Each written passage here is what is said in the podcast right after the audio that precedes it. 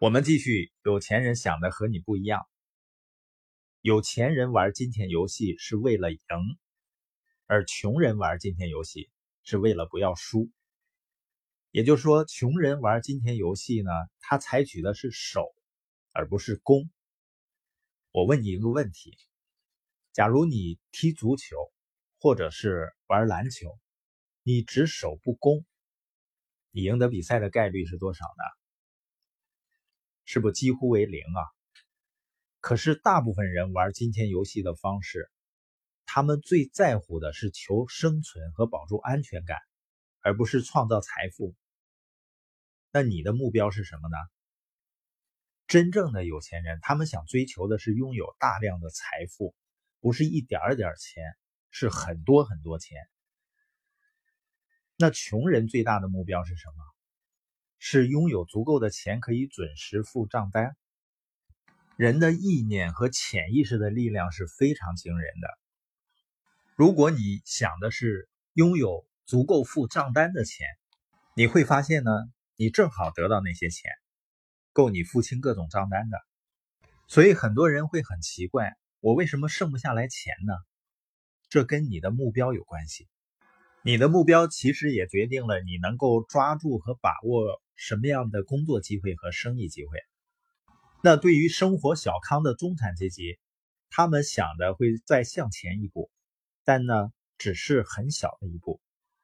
他们人生最大的目标就是他们在所有的词汇里面最爱的那个词，只要舒服就好。但是你真的认为那些中产阶级过得很舒服吗？只是过得舒服，跟过着有钱的生活是天差地别的。我们过过没钱的生活，所以呢，我曾经在创业开始的时候买过十块钱的二手自行车。那辆自行车烂到只是能骑着走，那时候吃饭呢，只要能填饱肚子就可以了。后来我们采取了行动，我们跃升到舒服的层次，过得舒服是件好事儿。有的时候呢，可以去好的餐厅换换口味，不过你能点的菜呢，还是有限。我知道那些生活只是达到舒服层次的人，他们到餐厅是怎么点菜的？他们通常会把菜单上的价格当做要吃什么的依据。假如你只是过得舒服，你对自己每顿饭要吃到什么价格还是有要求的。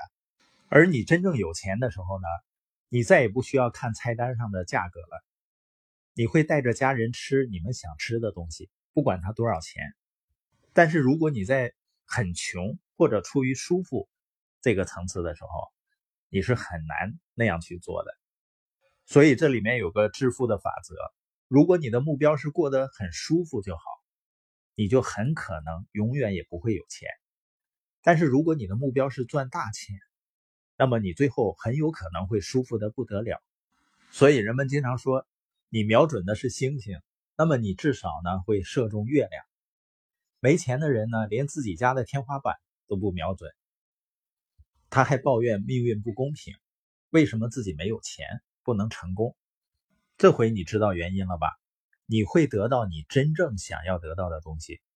如果你想要有钱，你的目标必须是变成有钱人，而且要有具体的数字，在什么时间得到，而不是有足够的钱付账单，也不是只够过舒服的生活。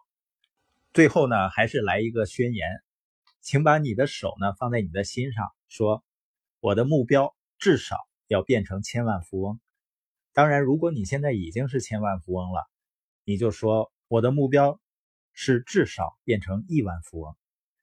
现在呢，再摸着你的头说，这是有钱人的脑袋。